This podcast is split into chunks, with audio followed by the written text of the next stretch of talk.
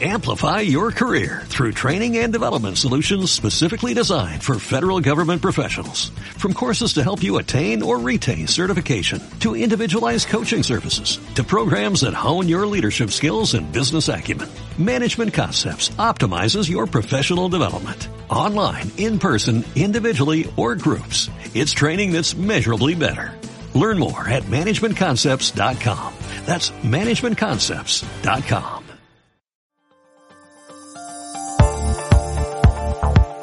Esto es Creativas Latam, el podcast para visibilizar el trabajo de mujeres latinoamericanas que están dejando su huella en las industrias creativas. Es momento de cambiar paradigmas e inspirar a otras mujeres a construir una mejor industria y una mejor sociedad.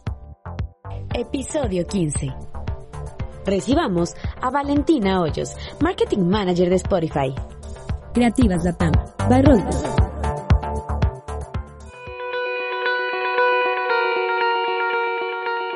Hola, ¿cómo están? Bienvenidos una vez más a un episodio de Creativas Latam.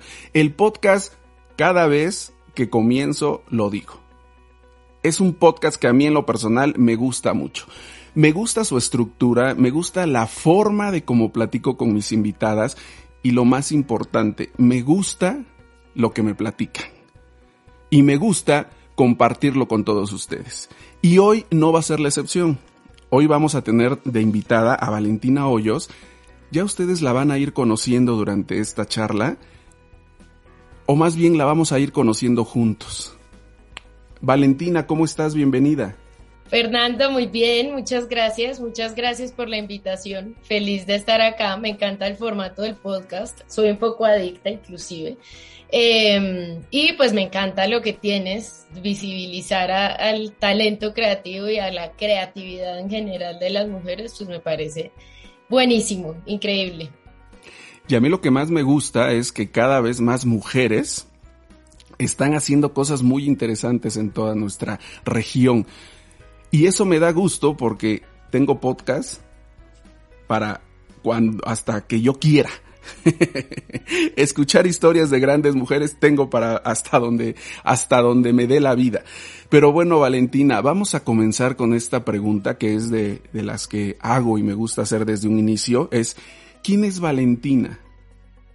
Ok, siempre es una pregunta, eh, no sé si difícil, inquietante, pero bueno, te cuento eh, quién es Valentina, más desde un punto de vista, digamos, más eh, persona que profesional. Eh, bueno, tengo 36 años, vivo en Bogotá hace 14 años.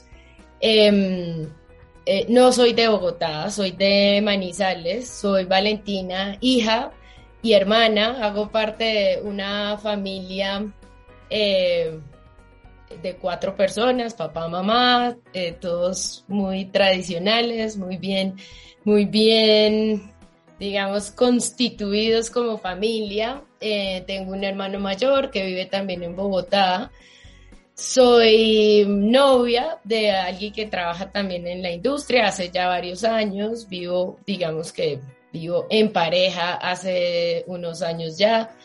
Em, soy amiga, soy una persona súper sociable, súper amiguera, me fascina conocer gente y hacer relaciones, creo que, que nada es más, digamos, formador y nada alimenta más la vida y el espíritu que tener conversaciones, conocer gente, em, ¿no? Como que soy una persona muy sociable, digamos, y, y eso pues lo tengo, lo digo con orgullo. Eh, y bueno, pues nada, tengo una trayectoria, em, digamos, desde diferentes puntos de vista, desde una perspectiva más personal y más de la vida y de qué he hecho, que supongo que lo conversaremos más adelante. Y pues soy publicista, em, trabajo hace 14 años en la industria, primero publicidad, después me moví un poco, digamos, a, a marketing y a, y a Ahora estoy más en el mundo de la tecnología y arranqué en el emprendimiento, eso me motivó, digamos, a estar ahí. Y bueno, una persona, em, creo que soy una persona muy inquieta, hiperapasionada, me encanta lo que hago, me encanta eh, gozarme cada reto y cada trabajo en el que he estado, así que pues nada, pues si me lo preguntas, soy una persona con una vida estable y al final me considero una persona feliz. Y se nota, y se nota. Valentina, hablas que eres muy sociable. ¿Así eras desde pequeña? Sí, mira que sí. Yo siempre hablo mucho como de, mis raíces y mi casa y, y bueno, yo em, en mi familia hay un contraste altísimo entre mi mamá y mi papá.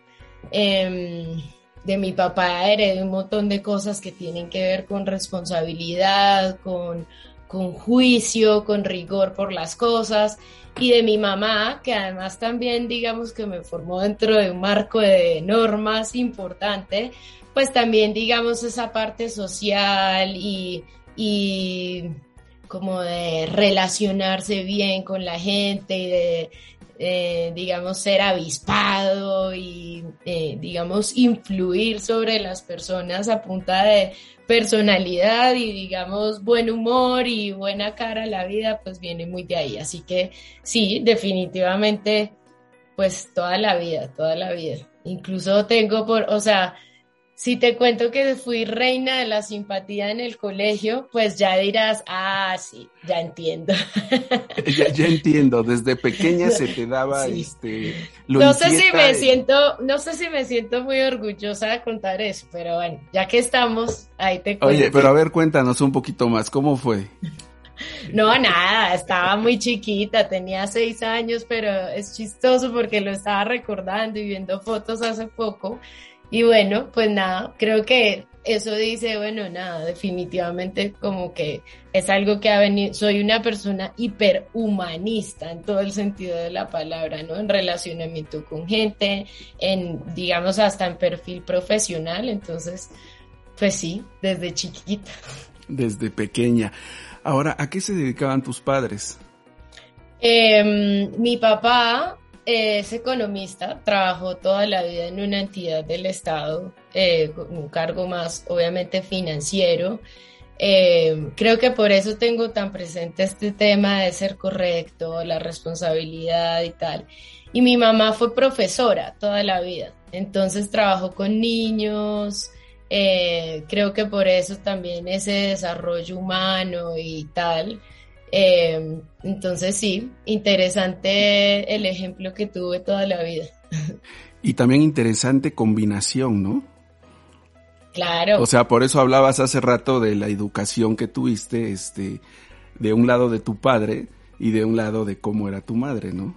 Así es, exactamente. Por eso digo que es interesante esa combinación.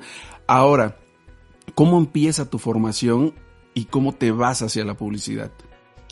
Bueno, pues te cuento. Em, yo creo que como que mi, mi trayecto se divide en tres grandes cosas que ya te voy a contar. Entonces, yo hice el colegio en Manizales, el mismo colegio, em, los mismos amigos o amigas, porque es un colegio femenino.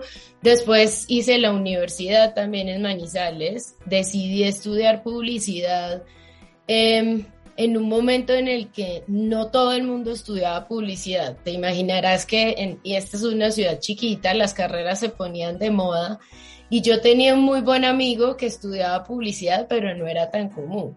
Pero como te digo, yo era, siempre he sido una persona muy de humanidades, ¿no? O sea, siempre fue como mi perfil desde el colegio. Me gusta escribir, escribía cuentos y chiquita le echaba como muchas ganas a eso. Y bueno, cuando decidí estudiar publicidad, pues creo que tenía como como la vena creativa y también, digamos que em, yo creo que sin, sin yo haberme metido nunca en el universo del emprendimiento, tenía como esa, ese avispe, me inventé mil montón de negocios muy raros en el colegio. Eh, o sea, te digo que hacía los nombres en letra, a eso le decíamos letra chicle, hacía nombres para mis amigas y los vendía, hacía eh, marcos en cartas para que ellos les escribieran a sus novios y las vendía. Eh, después me inventaba que vendía dulces, pero me inventaba que si mezclabas uno con otro, lo podías vender dos y entonces trataba de poner de moda los airheads combinados sandía con manzana, es el mejor sabor y bueno. Eh, después en la universidad em, vendí sándwiches y bueno, me inventé todo tipo de cosas. Tuve, tuve digamos, como, como unos trabajos que entre comillas, trabajos, porque lo que creo es que hubo cosas que hice que me dieron unas bases muy importantes para la forma en la que he asumido mi carrera, eh, digamos, el ser profesional, el hacer parte de un entorno laboral, eh, colaborar con otras personas. Entonces, nada, pues tuve un puesto en un centro comercial empacando regalos de Navidad, eh, vendía los adornos de Navidad que pegaban los vecinos en las puertas. Y bueno, digamos que eh, después me gocé la universidad absolutamente. Incluso siempre he dicho como ser publicista me parece espectacular. O sea, me gocé literal los cinco años de carrera Obviamente siento que se quedan por fuera unas estructuras eh, que uno tiene que desarrollar después a las malas para poder hacer parte dura del negocio. Pero bueno, y después, em, cuando estaba en la universidad, yo estaba casi obsesionada con trabajar en Leo Burnett, que en ese momento era pues como el sueño de todo publicista. Y mm, leyendo una revista de publicidad que hay en Colombia, encontré eh, una historia de la expedición Toyota. No sé si eso pasa en toda Latinoamérica, pero era una, era una acción que hacía Toyota en Colombia. Y bueno, pues me conseguí un nombre, me conseguí el teléfono, yo creo que en un directorio en ese momento, o quién sabe llamando a dónde y llamé y, dije, hola, por favor, comunícame con Felipe Afanador, que era el nombre que había visto. Y el señor contestó que hoy en día somos amigos. Contestó y le dije, hola, mira, yo soy Valentina Hoyos, yo estoy buscando una práctica, quiero saber si me puedes entrevistar. Y ya, y así arranqué, llegué, me entrevistó, no trabajé con él, pero me, me contactó con otras personas. Yo me había ido un año antes de entrar a hacer la práctica, me había ido a hacer au pair en Nueva York. No sé si sabes, el programa de ser au pair es irse a estudiar y a, pues a tener un trabajo de niñera.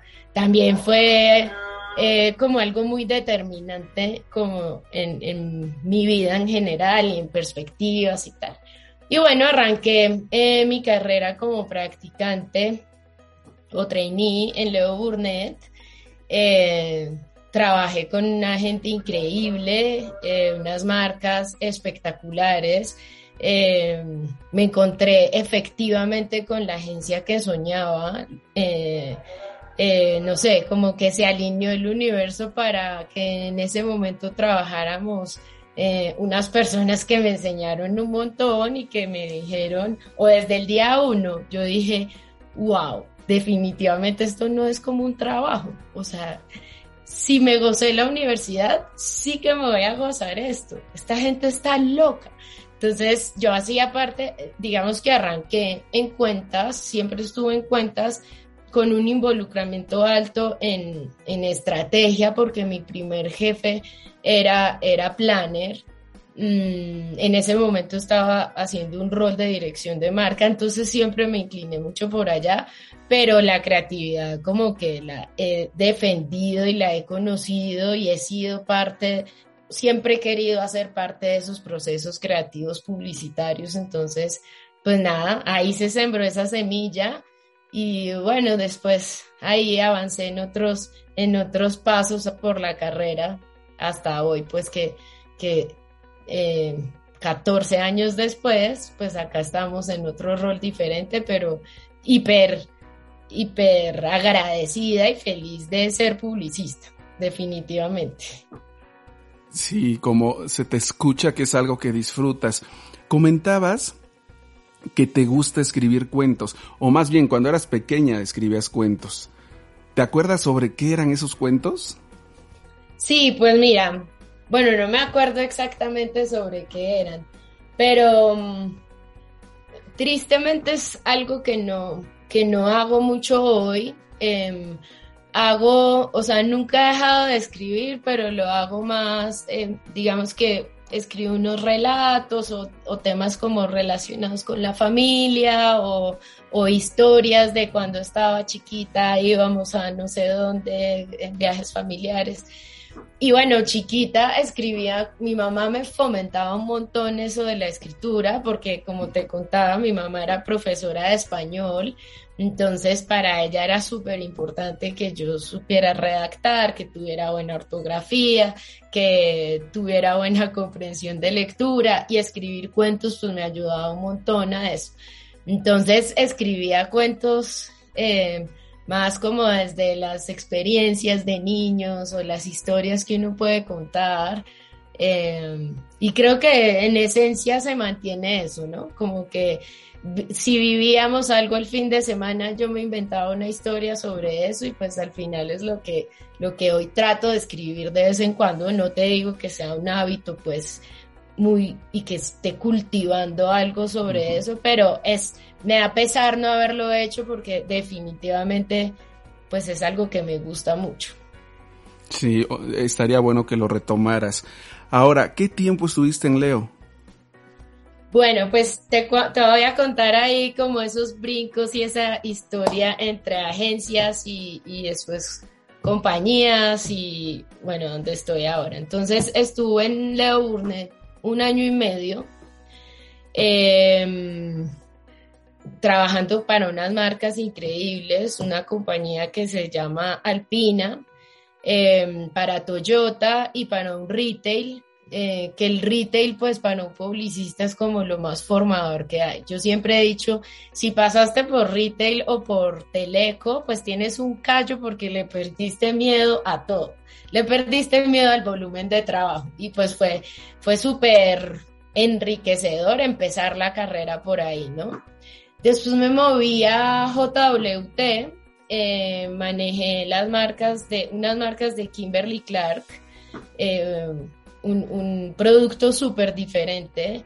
Algo que me encanta de pasar por agencias es que conoces muchos negocios y eso es muy, muy formador, ¿no? Entonces me moví a Kimberly manejando más como productos de cocina y Kleenex y fue interesante porque era una coordinación regional, era algo que no había hecho antes, pues como el relacionamiento con otros países de Latinoamérica. Después me fui a Macán em, en un momento en el que también nos juntamos como personas que íbamos a estar juntas el resto de la vida. Eh, y suena cursi, yo sé, pero eh, mis grandes amigos los conocí en Macán, mis mejores amigas de la vida y con quienes comparto la mayoría de mis cosas y mi tiempo las conocí ahí. Em, en Macán trabajé con Nestlé, con Sony Ericsson em, y de ahí me fui a eh, DDB, que en DDB digamos que eché un poco más ya de raíces, ¿no? Es un hábito un poco de publicista moverse y brincar mucho y los papás se asustan y dicen, pero qué susto tu hoja de vida, esos cambios, menos de dos años, ¿por qué? Bueno, mi papá después lo entendió, mm, pero bueno, me fui a DDB, ahí eché un poco más de raíces, estuve seis años trabajando, digamos que entré como ejecutiva de cuenta, y fui creciendo a directora y directora de grupo, manejando las marcas que, que, que tenía de o que tiene de AB InBev. En ese momento es Miller y en Colombia pues es Bavaria, ¿no? Y mm, después de seis años, un día hice una fiesta de Navidad para mis clientes y eh, invité a, a un cliente que ya no era mi cliente directo, pero nos caíamos bien y fuimos como amigos mientras trabajábamos juntos. Él se había movido a otra área de Bavaria. Y en esa fiesta me dijo, ven que te tengo que proponer algo. ¿Qué pasó? Venite conmigo a Bavaria, que vamos a montar un modelo in-house y, y pues quiero que tengas conmigo a montar esa vaina y a que lideres la parte creativa y la parte de contenidos. Eh, y bueno, pues chistoso por el contexto, fue como, creo que no es el momento para hablar de esto, no es el lugar, pero nada, a los dos meses em, me fui a Bavaria y bueno, ahí viene un cambio, o sea, como que cerré eh, ese ciclo de las agencias, de las que, como te decía, pues me siento profundamente orgullosa de haber pasado por ahí. Creo que hacer parte de, de ese universo de las agencias ha sido determinante, determinante. Conocí personas impresionantes, tuve jefes, em, todos me enseñaron cosas diferentes. He tenido la suerte, la verdad, y lo digo como con mucho cariño por todos. O no sé si soy una persona muy resiliente, pero no me puedo acordar de nada malo de ningún jefe. No me puedo acordar de un jefe malo que haya tenido todos desde su perspectiva o desde su perfil me han enseñado cosas eh, para la vida y para, pues en términos profesionales, personales. Y yo creo que también te pasa esto que, que no tienes un recuerdo malo porque lo has disfrutado. Exacto, exacto. O sea...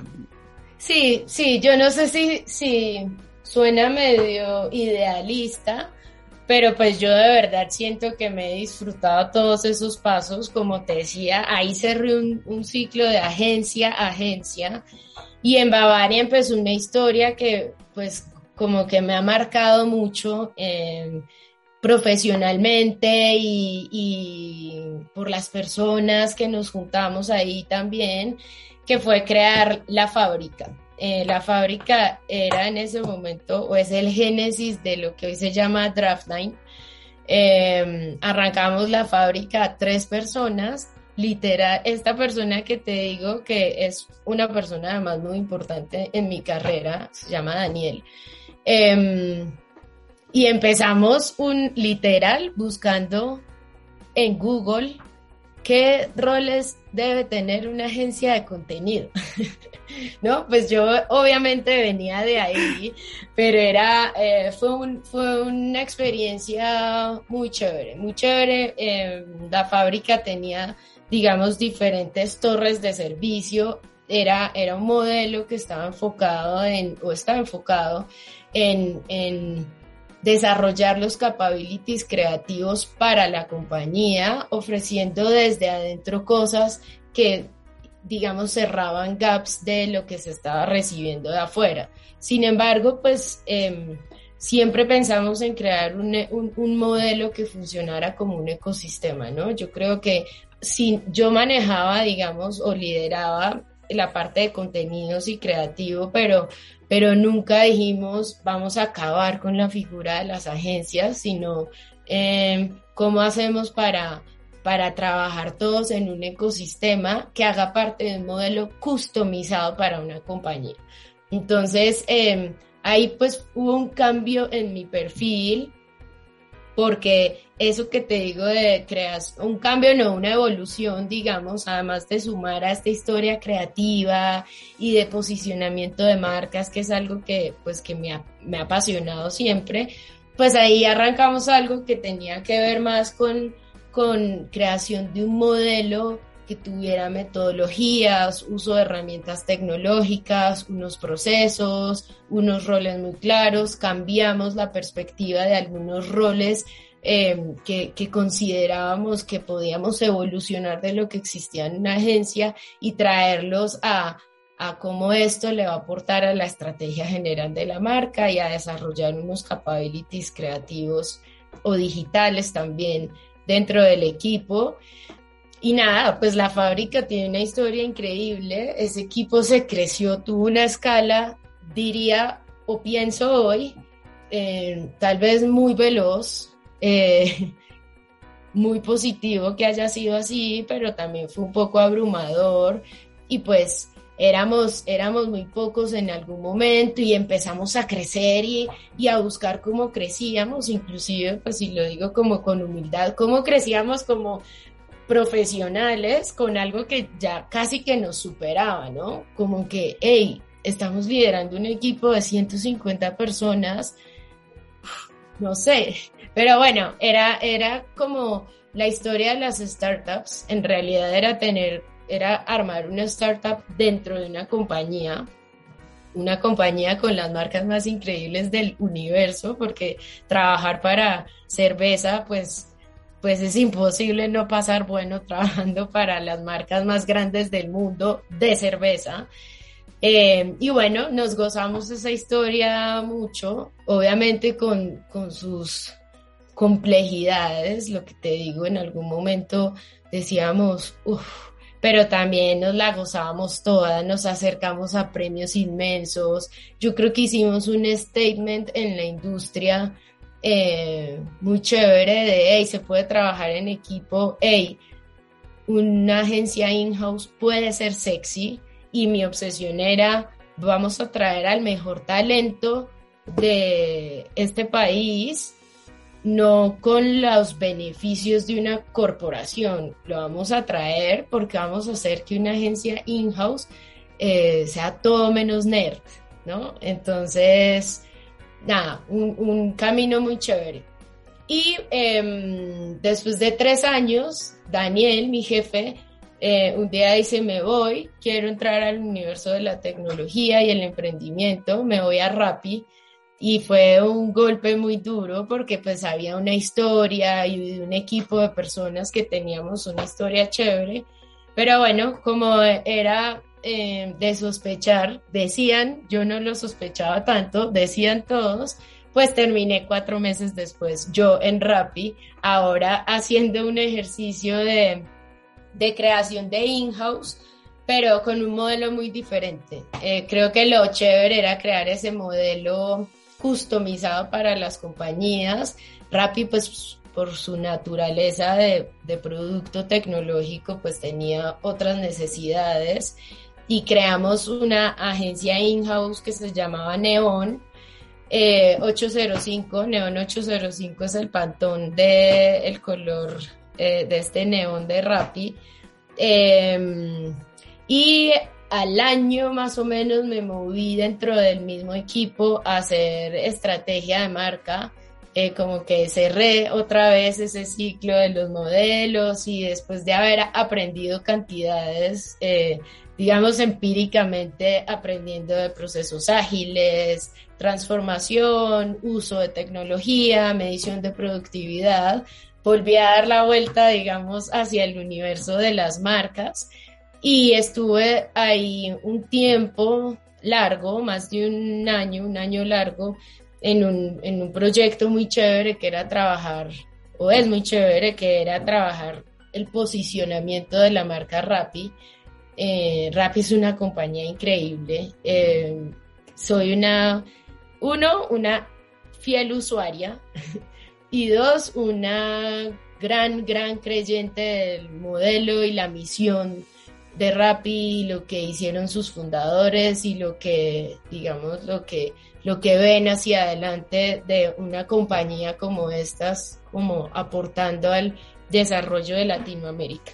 Pero eh, como así es la vida, algún día decreté, no lo dice intencionalmente decretando, yo no soy una persona, digamos, muy mística, eh, he cambiado un poco ciertas cosas de, de, creo que la pandemia me cambió un poquito, eso era demasiado racional, terrenal, y, y bueno, los años también lo cambian a uno, tal vez la madurez, pero bueno, algún día dije, si llegara a irme de Rappi, nunca volvería al corporativo ni a la agencia. No es mi momento para eso. Solamente me iría a una compañía como Netflix, Spotify, ¿no? Como el mismo universo de tecnología. Y eh, definitivamente mi sueño es hacer grandes cosas por una marca y crear el propósito de una marca en un mercado y trabajar por él y tal. Y eh, no sé, la vida es así y me puso en, en el recuerdo de un viejo amigo que me llamó y me dijo, oiga, están buscando a alguien con su perfil en Spotify para, para abrir, digamos, el rol para el, mercado andino. Eh, quiere participar y yo, ah, pucha, ¿por qué lo decreté? Pero bueno, ahí me fui, me fui a, hice el proceso que estuvo pues como largo y, y nada, en, hace un mes y hace dos meses me fui de Rappi y hace un mes estoy en Spotify. Valentina, por eso a veces decimos, ten cuidado con lo que pides. No.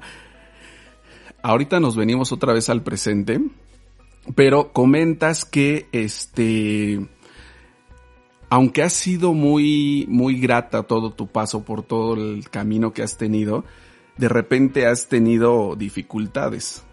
Tampoco todo ha sido tan fácil. Ah, sí, claro en estos 16 años recuerdas como algunos momentos que han sido difíciles? Sí, sí los recuerdo, pero mira que como que no los recuerdo con trauma ni con dolor.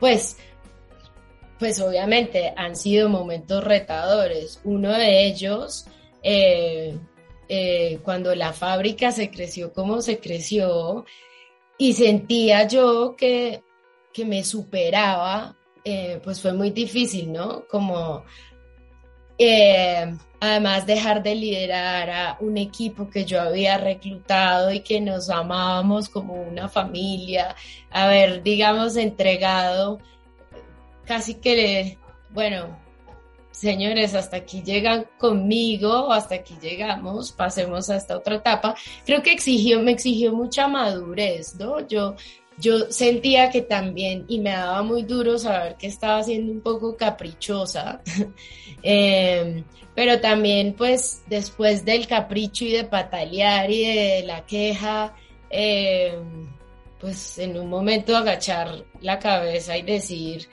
sí, en verdad, que entren, que entren personas más senior, personas pues que nos ayuden, ¿no? Fue un momento difícil y fue un enfrentamiento personal también que me enseñó mucho. Eh, pero bueno, de, de, otros ejemplos como que tengan en mente, eh, otra vez, no con trauma, clientes difíciles, eh, estar en, en una agencia trae también a veces muchas complejidades. Todas las relaciones humanas tienen desgastes y cuando entras en un momento de desgaste por un problema o simplemente porque como que la química se desajusta entre un cliente y una agencia, pues es complejo. También pasé por ahí, pero superado, también aprendiendo cosas.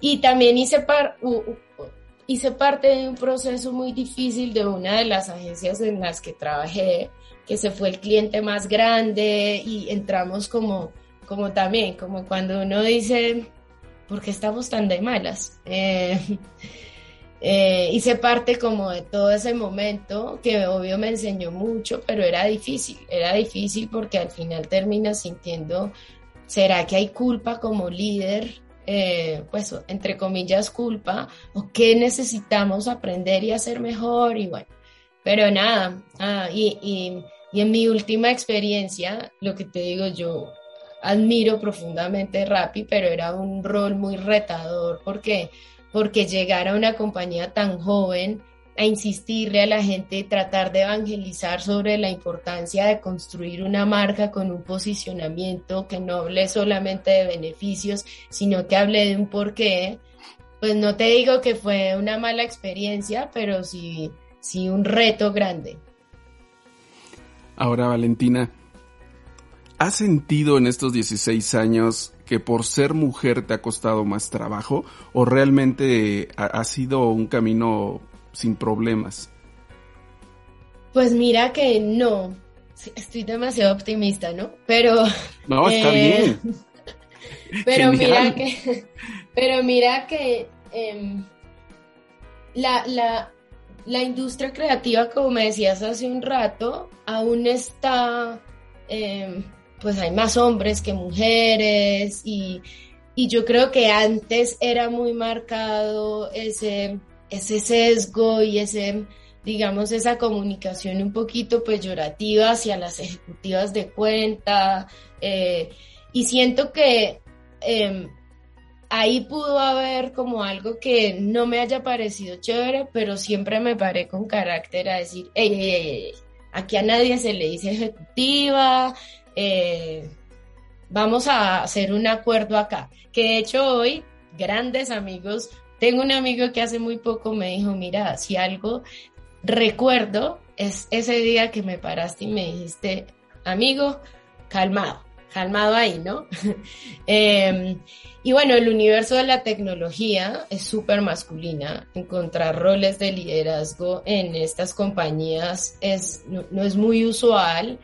Em, yo no he sentido nunca a nivel personal eh, nada que tenga que ver con maltrato o, ¿no? Como, o digamos, diferencias salariales, ese tipo de cosas. No, no las he vivido pero pues definitivamente sí creo que es un reto de las industrias seguir construyendo perfiles que puedan llegar a esas posiciones de liderazgo. Soy enemiga absoluta de, las compañías que ponen roles eh, femeninos como por poner la cuota. Eh, yo creo que hay que desarrollar las, las capacidades para llegar con el mismo mérito con el que llega cualquiera. Entonces, en esa medida, pues y muy enemiga de eso, em, de, que sea más por la cuota o como medio gratuito. Mm, pero sí, claro, las compañías pues tienen que, que, trabajar por abrir esos espacios. Hace rato, hace rato comentabas, este, creo que estoy siendo muy optimista. Más bien yo creo que por ser así, es que has disfrutado toda tu carrera. O sea, no, no te lo tomas tan, tan serio en el, o sea, bueno, te tomas serio tu trabajo, pero eh, te divierte tanto que no terminas tomándotelo tan, tan en serio porque lo estás disfrutando. Sí, sí, mira, yo, o sea, yo he invertido mucho tiempo trabajando, mucho, mucho, muchas horas, em, pero nunca ha sido un sacrificio doloroso porque cuando trabajaba en agencias me gozaba bastante el proceso creativo, eh, me encantaba ser parte desde como el end-to-end de, lo que, de lo que se hace con una campaña o con cualquier entregable desde la agencia. Y lo mismo en estas compañías ahora. Eh, sí, definitivamente me lo gozo y yo creo que es un rasgo de mi personalidad. Em, como andar con menos maletas, ¿sabes? Como que siento que, que cuando uno se pega, y obviamente he pasado por ahí, ¿no? Cuando uno se pega a llorar un problema, pues se puede quedar ahí eternamente. Y, y pues como que trabajar para sufrir, qué pereza. No, y aparte es una industria que, que no es fácil, o sea, eh, desde los clientes, como hablabas, a veces son muy complicados. El poder vender las ideas, a veces tú tienes, pues, tienes una idea y la ves de, la visualizas de una forma, y esta parte de lograrla vender, pues a veces genera muchos, muchos, este, malestares o el sentirte mal de que no, no salen las cosas como tú pensabas, ¿no? Sí, así es. Sí, tratar de venderlas y trabajar como en colaboración con la gente. No importa si es tu cliente, no importa si eres el cliente, eh, que digamos es mi rol ahora, siempre hagamos, busquemos la forma de tener un proceso en el que colaboremos. Eh, y, y odio ese, digamos, la mística de yo soy más importante y tienes que presentarme así. Soy mucho más amiga de trabajar juntos en el proceso, iterar, eh, ser más ágiles, construir juntos. Eh, entonces sí, como que también hacer a la gente consciente de ese tipo de procesos y menos burocracias, restar burocracias sin caer en el caos absoluto, pues es algo como que hay que proponerse y llevar de la propuesta a los equipos con los que trabajes, internos, externos, partners, agencias. todos. Ahora, Valentina, llegas a Spotify. ¿Cómo es tu llegada a Spotify y qué estás haciendo ahí? Bueno, en Spotify estoy como marketing manager para área andina, Colombia, Perú, Ecuador y ahora estamos lanzando Venezuela. Eh, mucho foco Colombia en este momento. Em, pues es un rol que no existía, es un rol nuevo, estamos casi que abriendo el área. Em, trabajo en equipo con, con, el equipo de marketing de la TAM. Em, muchas cosas las hacemos a nivel regional y bueno, las adaptamos y tal, pero bueno, el reto es eh, crear la estrategia y ejecutar la estrategia para, para crecer en, en usuarios, en, pues dentro de, pues en el mercado y, y bueno, pues construir la marca para los colombianos, para los peruanos, para los venezolanos. Eh, muy, muy impresionada con la cultura de esta compañía hasta el día de hoy. Me, me ha sorprendido gratamente eh, que una compañía que, bueno, ya tiene más años, no, no, no es tan joven, digamos, como startup, ya es una corporación que igual conserva como su ADN de startup y su historia y el set drive de la gente, pero pues muy, muy, muy complacida de, de uno, pues es una marca increíble. Dos, eh, hablamos de entretenimiento, una industria retadora, pero pues espectacular.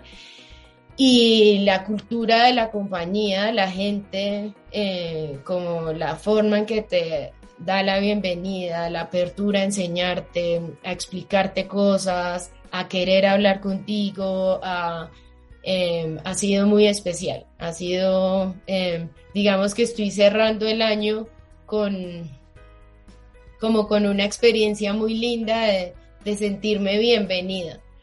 Y eso, y eso pues invaluable, ¿no? Bien, muy chévere. Todos los pasos, por ahí escribía algún día cuando me despedí de Rappi, todos los pasos de mi carrera han sido súper emocionantes. Cada uno me lo, he asumido con mucha emoción. Em, y este, pues te digo que a veces ni me la creo, que digo, wow, no puedo creer estar sentada con estas personas en este lugar haciendo cosas para esta marca. Y ahora tú como Valentina, como persona, ¿con qué retos llegas? ¿Para la marca o yo como ser humano? Como ser humano. Pues mira, eh, hay, hay, algo que me pasa hoy eh, y es que nada me hace más feliz que estar en la década de los 30, Por, porque creo que como que uno deja atrás los prejuicios, eh, las complicaciones, las dudas, o por lo menos eso ha pasado en mi caso. Siento que, que eh, hace unos años no tenía muy claro si A o B o si tal vez dejamos todo y nos vamos para otro país, ¿no? Ahora, ahora me siento muy segura de dónde estoy y lo que quiero construir, entonces, pues eso siga, seguir yendo hacia allá, pues es un reto que tengo como persona, ¿no? Y, y un reto que tengo como persona, te hablaba hace un rato que yo era una persona súper racional, terrenal, cero mística,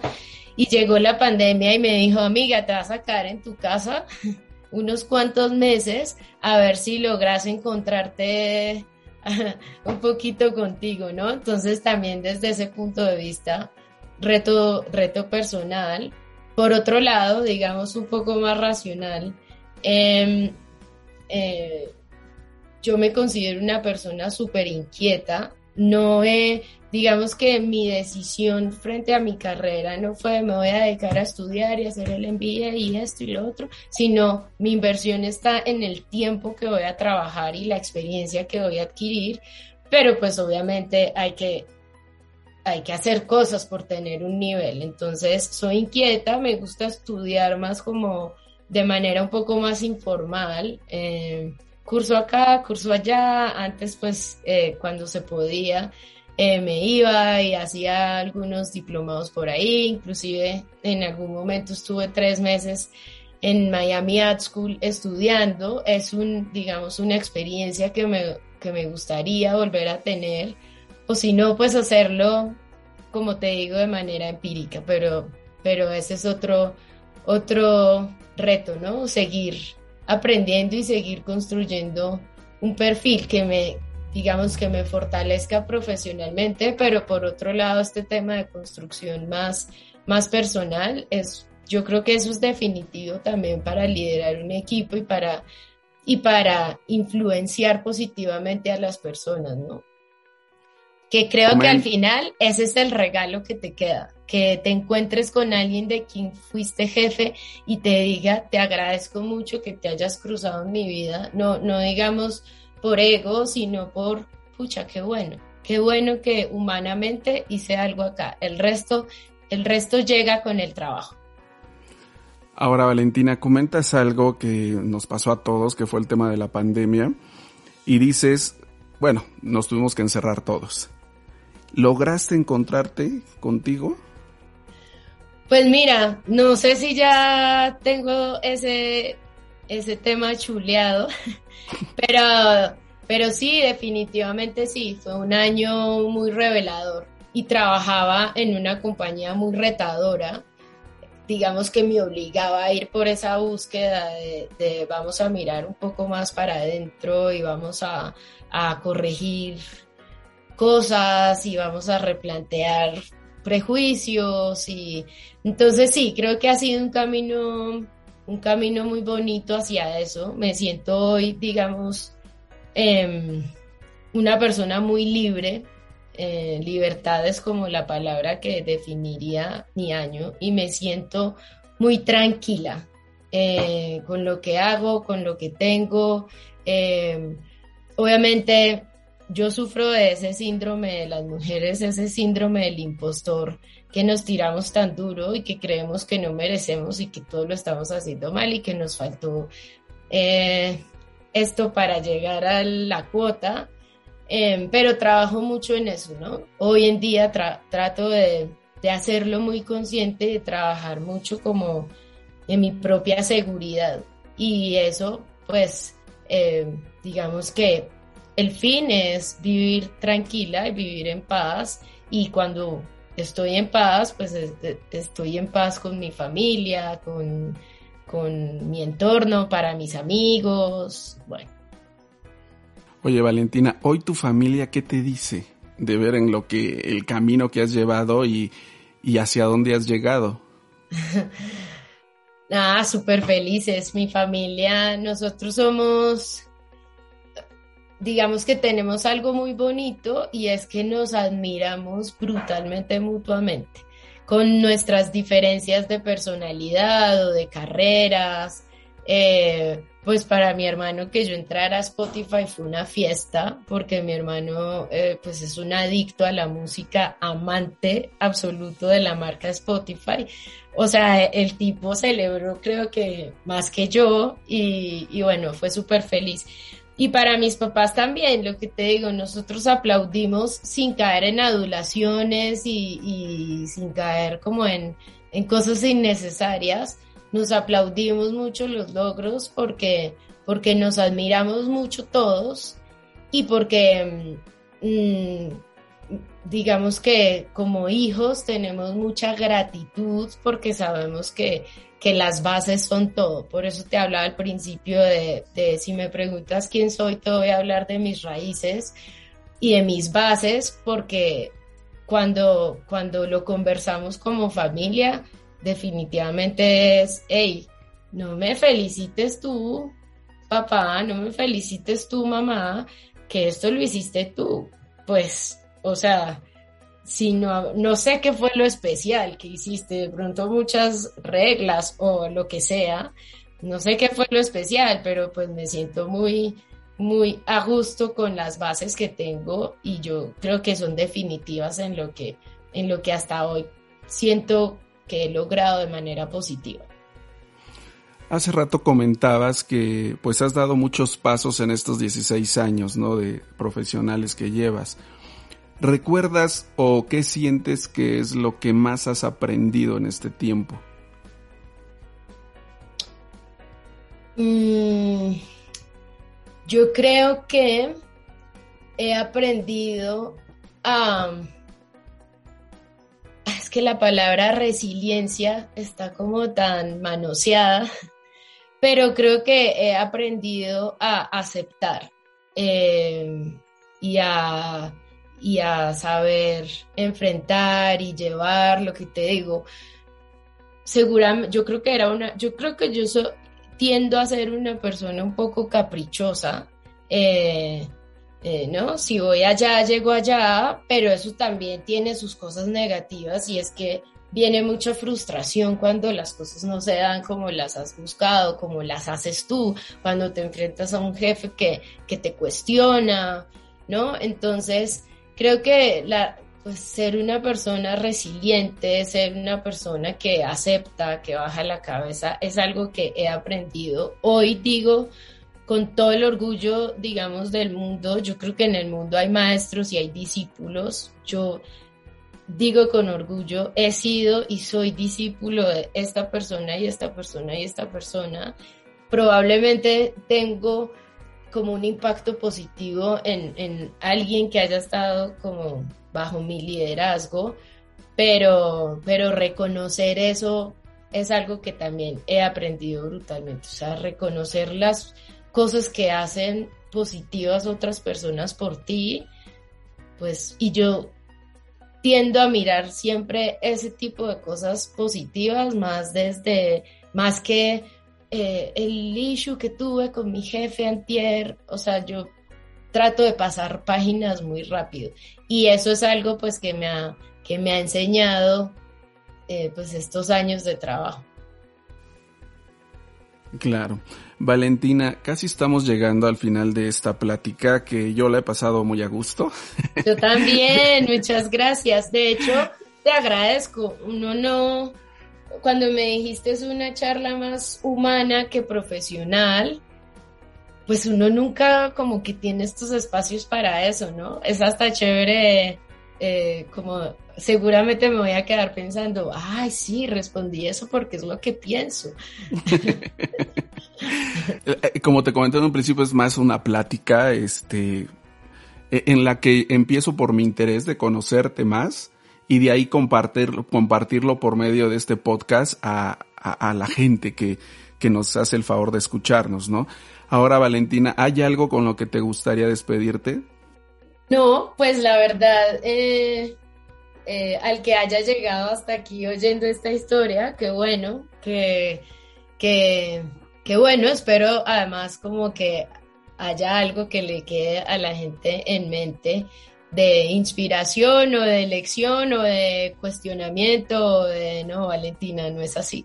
Eh, entonces, bueno, pues primero, gracias si, si alguien llegó hasta acá, me encanta. Y a ti, Fernando, pues, pues, pues, digamos, aplaudir lo que estás haciendo, eh, espectacular y, para la industria, eh, un ejemplo además para, para otras plataformas, otros medios.